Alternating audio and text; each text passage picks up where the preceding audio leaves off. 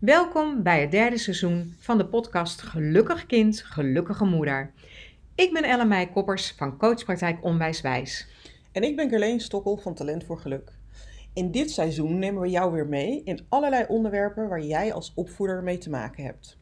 We inspireren je om anders naar uitdagingen te kijken en geven je tips die jou dichter bij jouw oplossing brengt. Is deze podcast waardevol voor je? Geef ons dan een review of tip een andere ouder. Veel luisterplezier! Ja, daar zijn we weer. Nummer 51. Je bent haar moeder, niet haar vriendin. Um, ja, ik, uh, ik moet je heel eerlijk bekennen dat deze podcast echt iets met mij doet. Nou, niet de podcast, maar de titel. Um, ik heb daar heel veel moeite mee. En normaal gesproken ben ik altijd iemand die heel uh, uh, open is en die altijd alles van alle kanten bekijkt. En um, ook als wij podcasts voorbereiden, dat doen we eigenlijk ook altijd van, ja, van allerlei kanten het, uh, het onderwerp bekijken en, en, en, en, benaderen. En kijken van wat, wat komt er dan bij je naar boven en wat, wat kunnen we het over hebben. Maar ik merk gewoon, als ik een moeder dat hoor zeggen over haar dochter, hmm. het is mijn beste vriendin, dan krijg ik kippenvel. Nou ja, ik snap hem wel, hè, El. En ik was ook heel erg benieuwd, hè, van als jij als luisteraar deze titel hoort of leest, hè, als het voorbij komt in je Spotify-playlist of in je Apple Ehm, wat, het, wat het met je doet, hè. Want ja, enerzijds is het met een knipoog en anderzijds heeft het zeker een diepere boodschap en een diepere laag. Mhm. Ehm, ik, ik snap volledig. Um, ja, ja hij, hij raakt mij heel erg omdat Ehm, nou, omdat ik zelf een bepaald beeld heb bij als, een, als dat gezegd wordt. Kijk, een hmm. vriendin, en ik denk dat daar misschien ook wel een beetje de nuance in zou kunnen zitten hoor. Dat een, een, een moeder die dat zegt van ze is mijn beste vriendin, dat zij een ander beeld heeft of een ander idee heeft bij wat is dan je beste vriendin. Kijk, een, voor mij is een vriendin en zeker als je dan ook nog je beste vriendin is, is een persoon waar ik alles tegen durf te zeggen. Hmm. Alles wat me bezighoudt, alles uh, op welk vlak dan ook, durf ik bespreekbaar te maken met mijn vriendin. Hmm.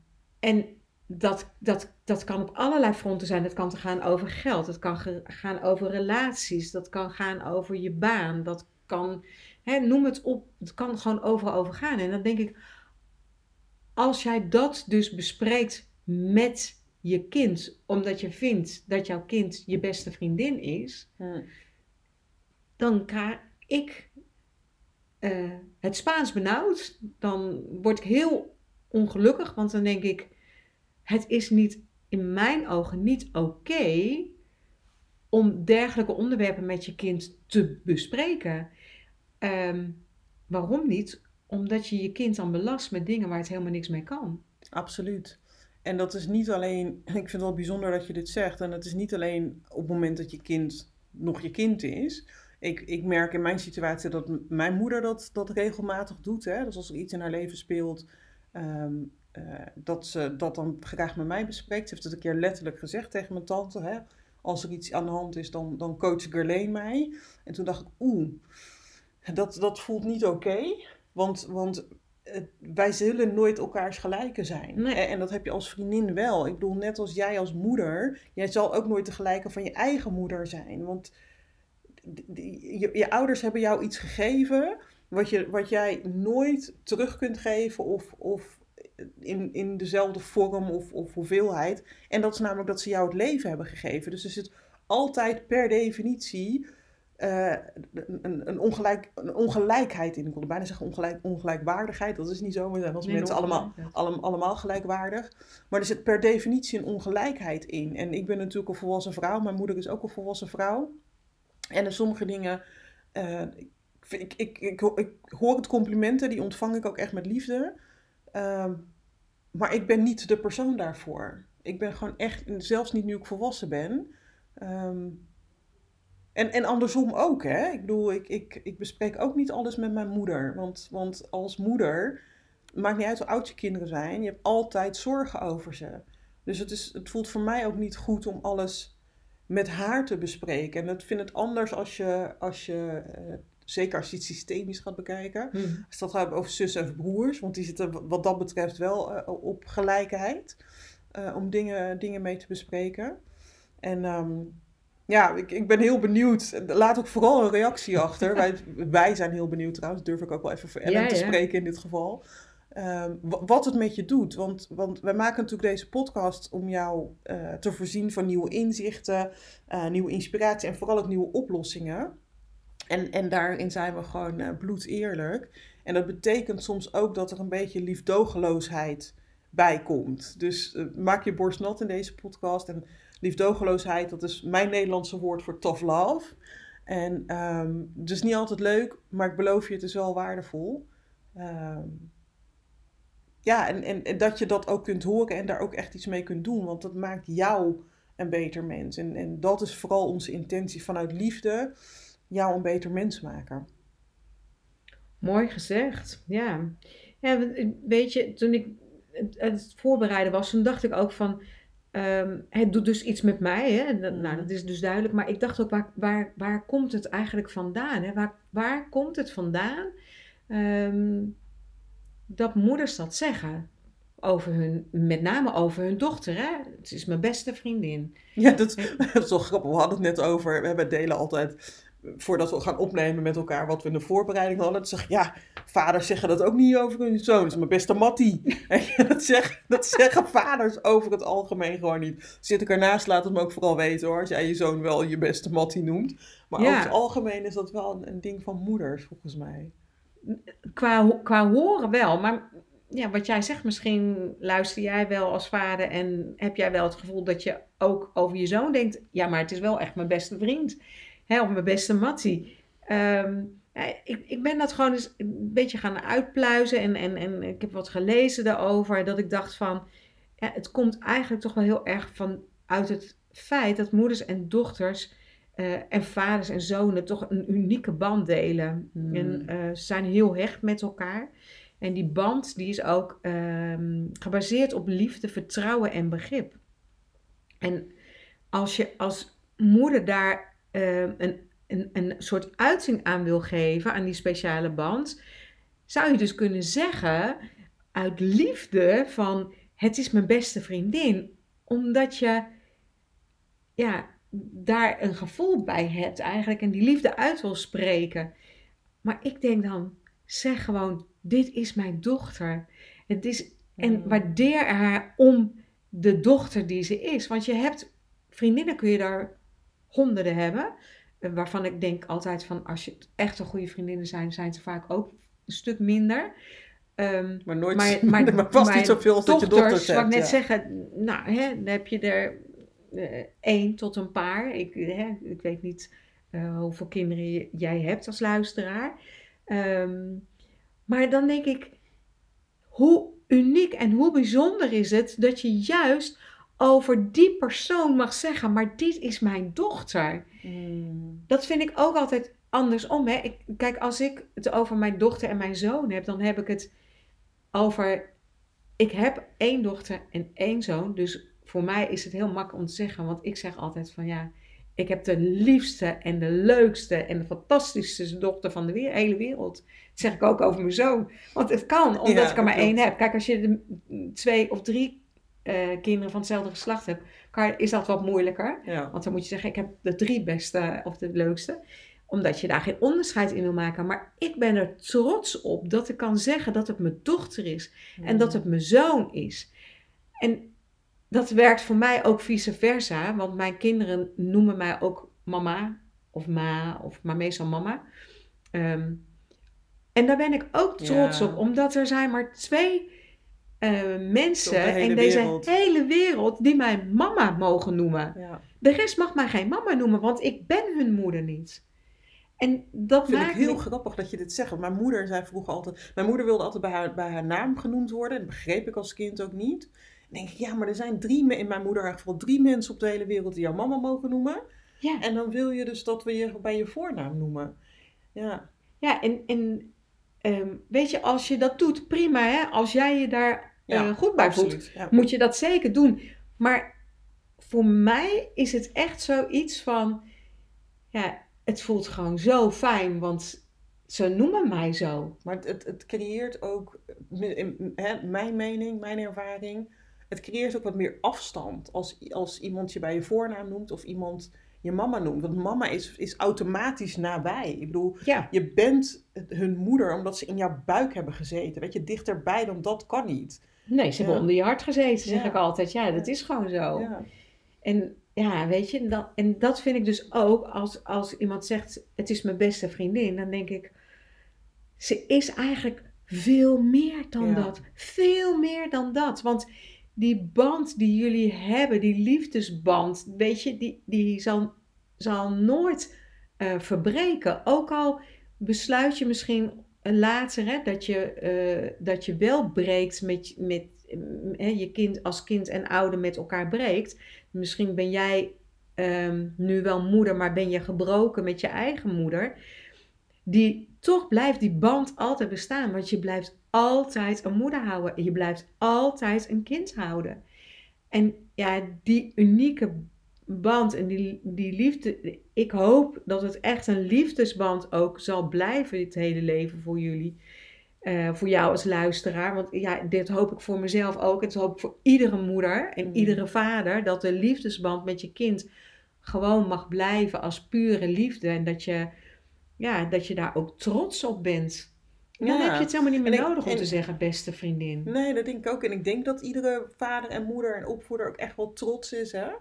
Dat, dat, ja, dat, dat, dat is mijn vooronderstelling. Alleen wat je natuurlijk wel hebt, wij zijn als mensen hele sociale dieren. Dus de, de, de moeders en vaders die, die op een vriendschappelijke basis ehm, met hun kind omgaan, die die, die gelijkheid, eh, dat, dat op een gelijke niveau trekken, in hoeverre ehm, geven zij ook grenzen aan? In hoeverre Ja. corrigeren zij ook? Dat weet ik niet. Hè? Dus ik vraag Nee. dat maar even hardop af. En tuut, dat zijn precies hetzelfde op hetzelfde moment. Maar, ehm, eh, want, want het is enorm belangrijk dat je, dat je grenzen stelt. En dat je daar een voorbeeld in bent voor je kind. Want als je kind geen grenzen eh, eh, mee heeft gekregen, hoe denk jij dan dat je kind zelf op latere leeftijd zijn eigen of, of haar eigen grenzen aan gaat geven? Dat is bijzonder ingewikkeld. Dat is echt bijzonder ingewikkeld. Dus ja, het is af en toe moeilijk. En, en, en ja, er zullen ook vast momenten zijn dat je het niet wil doen. Dat je van jezelf baalt of et cetera, et cetera. Hè, dat kan natuurlijk ook zijn dat mensen vanuit schuldgevoel denken... oh, maar ik heb het daar verknald, dus ik moet het hier Mhm. eh, goed maken... en ik moet hier de lieve moeder en dit en dat. Weet je, ehm, eh, eh, nieuwsflash, je gaat het altijd verknallen. Er is geen enkele ouder op de hele wereld die niet verknald heeft. Ja, ehm, dat is misschien iets wat je niet wil horen, maar het is gewoon een feit. Ik bedoel, ja, nogmaals, er is geen enkele ouder die dat niet heeft gedaan. Dus wees ook wat mild voor jezelf. En, en je kunt dat soort dingen, als het echt fout gaat, je bent uit je plaat gegaan, je hebt tegen je kind geschreeuwd, terwijl je, dat, terwijl je zelf echt had voorgenomen om het vandaag echt niet te doen. Je zou niets tegen je kind gaan schreeuwen en toch is het weer gebeurd. Ja, dan ga je naar je kind en zeg, joh, dat is gebeurd, dat wilde ik echt niet, het spijt me, ik ga mijn best doen eh, ehm, om het niet meer te doen. En ja, ik zal af en toe boos op je zijn. eh, en dan zal je dat ook weten. En ik ga proberen om dat, weet je, je kan daar echt iets mee zonder dat je vanuit schuldgevoel op je tenen moet gaan lopen. Dat je al het gedrag van je kind moet vergoeilijken of moet accepteren. Nee, dat is helemaal niet nodig. Als moeder is het jouw taak. Mijn, mijn visie, daar heb je 18 jaar de tijd voor om te zorgen dat jouw zoon of dochter, op het moment dat het 18 is, over het algemeen blijft ze wat langer thuis wonen. Heb je dan net nog even iets, iets, iets meer, meer de touwtjes in handen. Maar op, om eigenlijk voor te zorgen dat als ze 18 zijn, dat ze zelfstandig zijn. Dat ze als normale burgers kunnen functioneren in de maatschappij, in een groep. En dat ze zichzelf kunnen redden. Dat is jouw taak als ouder. En het is niet jouw taak om een beste mattie of een beste vriendin te zijn. Weet je, dat, dat heel eerlijk, jij zei, ik had er moeite mee, want ik merk dat er best een oordeel op zit. Ehm, het is niet jouw taak om, om een beste vriend of een beste vriendin te zijn. Jouw taak is te zorgen dat je kind, eh, ehm, dat het goed gaat met je kind. En dat betekent dus ook dat, dat je mag leren om om te gaan met tegenslag. Dat je mag leren wat grenzen zijn. Dat je ook gewoon nee mag zeggen. Dat je niet altijd mee hoeft te gaan in wat ze willen. Dat je ook absoluut niet altijd met ze hoeft te onderhandelen. Sommige ouders doen dat ook, weet je wel. Dan denk ik, ja, nee. Heel simpel, een kinderbrein werkt 100% anders dan een volwassen brein. En ze kunnen gewoon ook niet alles overzien. Dus ophouden met over alles te onderhandelen. Weet je, je doet je kind er geen plezier mee op langere termijn. Het is echt niet helpend voor je kind. Dus ja, dit is inderdaad een beetje liefdogeloosheid. Ik hoop dat je het ook echt wel vanuit een goede, liefdevolle intentie kunt, kunt horen en, en tot je kunt nemen. Want dat je van je kind houdt, dat je het best wil voor je kind en dat je de allerbeste intenties hebt. En altijd je best doet, dat zal als een paal boven water. Daar twijfelen we geen moment aan. Weet je, maar soms doen we gewoon de dingen die net iets minder handig zijn. Uh, en soms zijn we ons daar ook niet van bewust. Dus dan is het gewoon heel fijn dat iemand even die spiegel voor kan houden. En zeggen, joh, weet je, is niet zo heel handig. Ik, weet je, misschien wordt het tijd om het een beetje anders te doen. Um, en dat is, dat is deze aflevering, denk ik wel een beetje. Ja, ja nou moet ik wel zeggen dat, dat je zegt over dat onderhandelen. Um, ik zou niet zo heel strak zeggen dat je dat nooit moet doen. Of tenminste, eh, misschien zei je het ook niet zo dat je het nooit moet doen. Dat je zei van. maar niet, over alles, zei ik. Ehm, er zijn wel kinderen die uh, uh, met bepaalde, bepaalde stoornissen, waarbij het wel heel handig is om ze, zeg maar, soort, niet zozeer onderhandelen, maar om ze twee keuzes te ja, geven. Ja, AB-keuzes, nee, absoluut. En waar ze dan uit kunnen kiezen. Um, en ik zeg altijd, geef dan twee keuzes die voor jou oké zijn. Ja. Weet je wel, waar jij mee kan leven. Uh, ongeacht welke ze dan kiezen. Zodat ze wel een beetje het gevoel hebben. En dat vind ik ook, dat werkt bij, bij tieners vaak ook veel beter dan dat je zegt, nou, dit is het. Nee, Want eens. die gaan dan ook vaak, uh, hè, ook al is het puberbrein ook nog niet helemaal ontwikkeld, waardoor ze altijd heel duidelijk uh, oorzaak en gevolg uh, kunnen um, onderscheiden. onderscheiden. Of bedenken hè, wat, het, wat het gevolg gaat worden.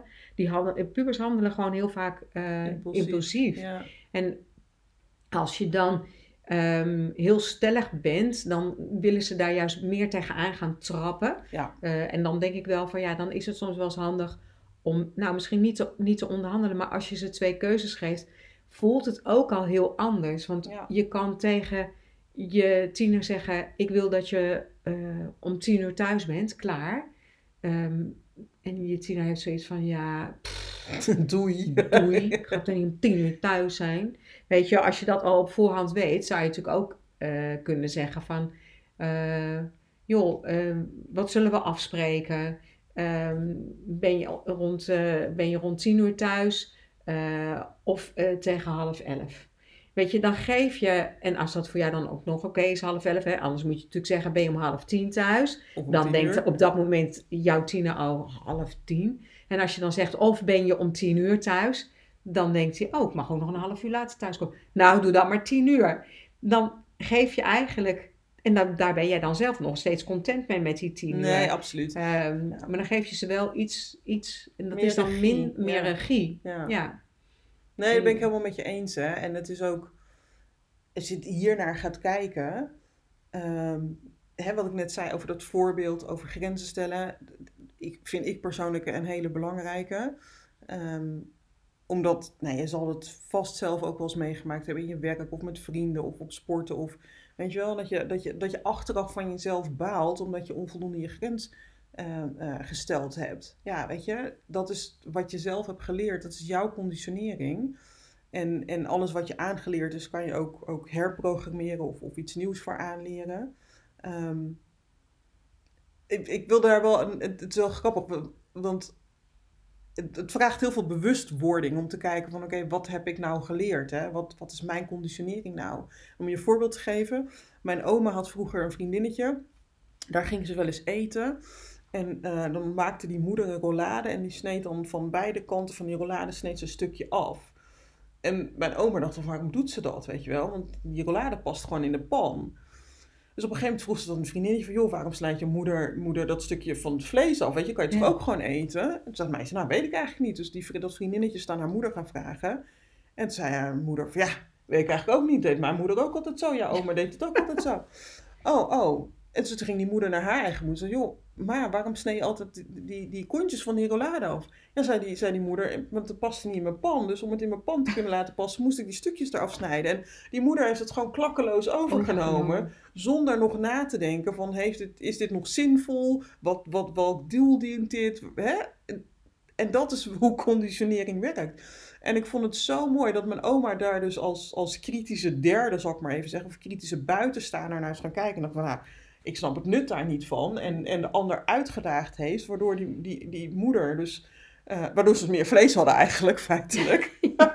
niet wel, want deze met die kontjes dan? Die, die gooit ze weg. Oh. Ja. ja, zonde. Zonde. Ja, snap je? Ja. Dat dacht mijn oma ook, weet je. Dat is ook, dat is ook zonde. Maar het, ik vond het zo'n mooi voorbeeld. En mijn oma is al, al, al behoorlijk wat, wat jaren overleden. Maar uh, ik vond het zo'n voor, mooi voorbeeld over hoe conditionering werkt, weet je. En, en hoe onbewust dat is. Hè? En, en um, wij, wij hebben dat allemaal. En, en vanuit onze goed hart, vanuit, goedheid, goed hart, ja, hebben we ook. Maar ook vanuit goedheid, dat woord zocht ik eigenlijk. En, en vanuit ons liefde voor ons kind willen we uh, de, voorkomen dat, dat je kind hè, de, pijn heeft ervaren die jij zelf hebt ervaren. Um, maar jij, jouw kind is jou niet. Jij bent niet jouw moeder, jij bent niet je vader of, of degene die, die um, ervoor heeft gezorgd dat er een vervelende situatie of een pijnlijke situatie is ontstaan. Dus wat we vaak doen, en we doen het onbewust, en dat is echt hoe ons, ons brein werkt, is, is die oude pijn meenemen naar, naar het mm. heden en naar de toekomst, om maar te voorkomen dat het nog een keer gaat gebeuren. Terwijl het, is niet, het is niet gezegd dat het gaat gebeuren. Je, het wordt ook een beetje zo'n Murphy's Law dan, weet je wel. Dus, dus gebeurt het niet omdat je niet wil dat het gebeurt, of gebeurt het juist wel omdat je daar zoveel aandacht op richt. En dat is echt wel, ja, nogmaals vanuit die goedheid, ben je, ben je, um, ja, probeer je dingen te behoeden voor je kind. En je kan je kind niet overal voor behoeden. Het is ook, het is ook niet jouw taak, hè? want wat ik net zei, van, het is je taak om te zorgen dat je kind straks uh, zelfstandig de wereld in kan. Ja, daar hoort een beetje veerkracht bij. En, en hoe pijnlijk het ook is en hoe vervelend het ook is, um, af en toe op je neus gaan, uh, zorgt wel voor, voor die veerkracht. Nou ja, weet je, uh, dat is natuurlijk ook met die curlingouders, hè, die ze dan zo mooi noemen. Hmm. Die dan dat pad even vereffen, hè, dat er maar niks gebeurt. En dan denk ik, ja, ehm, nee, doe dat vooral niet. Laat, laat je kind gewoon. Maar, maar help ze ook hè, op het moment dat het, dat het even misgaat. Of dat het niet, Zeker, uh... ja. Want dan is er gewoon iets wat ze nog niet geleerd hebben. En dat is onze taak om ervoor te zorgen dat ze het wel leren. Niet door te voorkomen dat het gaat gebeuren. Nee, ze te steunen en ze ja, de handvatten te geven zodat ze er zelfstandig mee om kunnen gaan. En het, het lastige aan relaties is, en, en zeker in, in, in ouder-kindrelaties of opvoeder-kindrelatie, is dat we niet altijd in staat zijn om onze uh, behoeftes duidelijk op, op, tafel te leggen. Dus het is jouw taak als moeder of vader om daar een bepaalde sensitiviteit in, in, in uh, te ontwikkelen.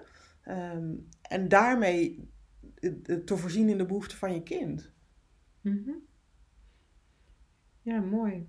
Nou, ik zat ook nog, ik, ik zat nog even te denken ook hè, over, nou, um, over dat vriendin zijn. Hè? Als je je kind als vriendin ziet of benoemt, um, je vriendin gaat naar huis. Ja. Hè, op een gegeven moment, jullie nemen afscheid van elkaar, je gaat naar huis je kind is altijd bij je. Hmm. En alles wat jij net hebt genoemd, dat kun je juist geven aan je kind. En dat kun je juist, je kunt er juist zo ontzettend voor je kind zijn dan. Ja. Juist omdat ze de hele, eigenlijk, ja, nou de hele dag zou ik bijna zeggen, dat is niet waar, ze gaan natuurlijk naar school en zo. ja, jij, jij gaat naar je werk, oh, waarschijnlijk, ja. Maar een groot deel van de, hè, van de tijd zijn ze wel bij jou. En, um, en kun je ze dat dus ook allemaal um, ja, meegeven en, en met ze meelopen en ja, ze dingen laten ervaren, leren en die veerkracht uh, geven. Terwijl als eigenlijk doe je je kind dus tekort als, als je er ziet als een vriendin. Ja. Want een vriendin gaat, uh, die, je, je lucht je hart en, uh, en je gaat ieder weer je eigen kant. Ja, absoluut. En ik had het net wel even over die sensitiviteit, hè? Want als je die sensitiviteit ontwikkelt eh, of sterker maakt, ehm, dan, dan ben je ook aan het afstemmen op je kind en wat je kind nodig heeft. In plaats van dat je denkt, oh, maar dit is mij overkomen, ik, ik, ik wil dit dus niet. Hè? Ik, heb ooit eens een collega gehad en die had, de, ehm, had, een, had een dochter en zei, ik wil per se maar één kind, want ik had vroeger een hele nare relatie met mijn zus. En denk, ja, ik snap die pijn, hè. Alleen omdat jij die nare relatie had met je zus, ik wil niet per se zeggen dat jouw dochter dat ook zou hebben met haar broertje of zusje. Misschien worden die wel super hecht. Je weet het gewoon niet. En, en we projecteren daarmee ja, sommige dingen. En, en ja, is dat dan het, het beste voor je kind? Uh, nee, niet altijd. En ik denk ook gewoon dat je daar soms best wat tegen de ratie mag zijn. Um, uh, ik was dat overigens niet altijd, maar in een aantal gevallen wel. Mijn, mijn moeder vond saxofoon bijvoorbeeld een, een heel mooi instrument. Ja, toen ben ik keyboard gaan spelen. ja. ja. Ik vond saxofoon heel mooi. Ik heb saxofoon gespeeld. Oké, nou dan, dan ben jij de ideale dochter voor mijn moeder. Maar, uh, maar, maar aan de andere kant, ik, na de HAVO wist ik gewoon echt niet wat ik wilde doen. En ik wilde op een gegeven moment de creatieve therapie gaan studeren. En toen maakte mijn vader een, een hele ongepaste grap daarover. En ik weet tot de dag van vandaag nog precies wat hij zei. En toen dacht ik, oh, dat moet ik dan maar niet doen. En toen zei mijn moeder, uh, communicatie is wel, ach, het is echt iets voor jou. Toen ben ik communicatiemanagement gaan studeren en ik vond er geen bal aan. En, en jaren daarna heb ik me om laten scholen, heb ik een, een post-HBO kindercoachopleiding gedaan. En, en ja, ik ben gelukkiger dan ooit in, in wat ik doe. Dus, dus het is, soms is het gewoon heel goed om je even af te zetten tegen adviezen of, of conditionering. Um, ja, dat, dat, ja, ik wilde zeggen, van een vriendin kan je dat soms wat, hè, neem je het wat meer aan, een, een, advies. Maar soms moet je ook voor je eigen autonomie het gewoon even lekker niet doen in, in een ouder-kindrelatie. Ja. Hè, je ziet heel vaak in, in, in, in, in gezinnen, families, waarin ze heel vaak dezelfde. Hè, iemand komt uit een advocatenfamilie of een doktersfamilie of zo. Dus het wordt een soort van al ja, verwacht van je. Um, maar is dat per definitie wat, wat, het, wat het kind wil. Hè? Dat, er zit ook dat stukje loyaliteit in. En wat jij zegt, een loyaliteit naar een vriendin is een totaal andere loyaliteit naar, naar, naar je kind toe. En ik vind dat onderscheid echt wel heel belangrijk. Dat je ja, gebruik maakt van de, van de juiste loyaliteit, zal ik maar zeggen. Mhm. Ja. Ja. Nou. Wat uh, denken we ervan? Zullen we hem uh, afronden? Of jij nog iets? nee, eigenlijk niet. Nee, ik, ik, weet je, ik, misschien ben ik wel, ik, als ik dan zo even terugdenk, denk ik, nou, misschien ben ik wel een beetje fel geweest in deze podcast. Um, Daar ben je voor gewaarschuwd, hè? Tot ja, liefdogelijkheid. Ja, maar we denken inderdaad dat we het, uh, nou, dat wij het sowieso vanuit liefde doen. Absoluut. Um, en ik hoop echt dat je een super fijne band met je eigen kind hebt. Uh, ongeacht hoe je de relatie of de band ook noemt. Nee, zeker. Maar ik hoop ook gewoon vooral dat je hier gewoon waarde uithaalt. En dat je eigenlijk de relatie het, het, de eer geeft die het, die het, uh, die het verdient. Hè, Wat mhm. jij zegt, er zijn maar twee mensen op deze hele wereld die jou mama mogen noemen. Ja, dat, en je hebt gewoon meer, meer vriendinnen. Het is, het is, ja, het is, het is een het is een super unieke band. Het is echt een super unieke band. en dat, dat, is eigenlijk, denk ik, onderaan de streep de boodschap die we mee wilden geven in deze podcast. En uh, ik hoop dat je ervan genoten hebt. Um, weet ook dat we hier voor jou zijn en voor jouw gezin en voor jouw zoon of dochter. Uh, zit je ergens mee? Uh, bel Ellen, mail haar, kijk op haar website www.onwijswijs.nl. Uh, of mij natuurlijk. Je kan op mijn website een uh, ontdekgesprek aanvragen. ga ik helemaal in op jouw vraagstuk. Een gesprek van een uur. Krijg je ook een verslagje van. Uh, dus ga naar mijn website www.talentvoorgeluk.nl. En uh, tot de volgende podcast. Tot over twee weken.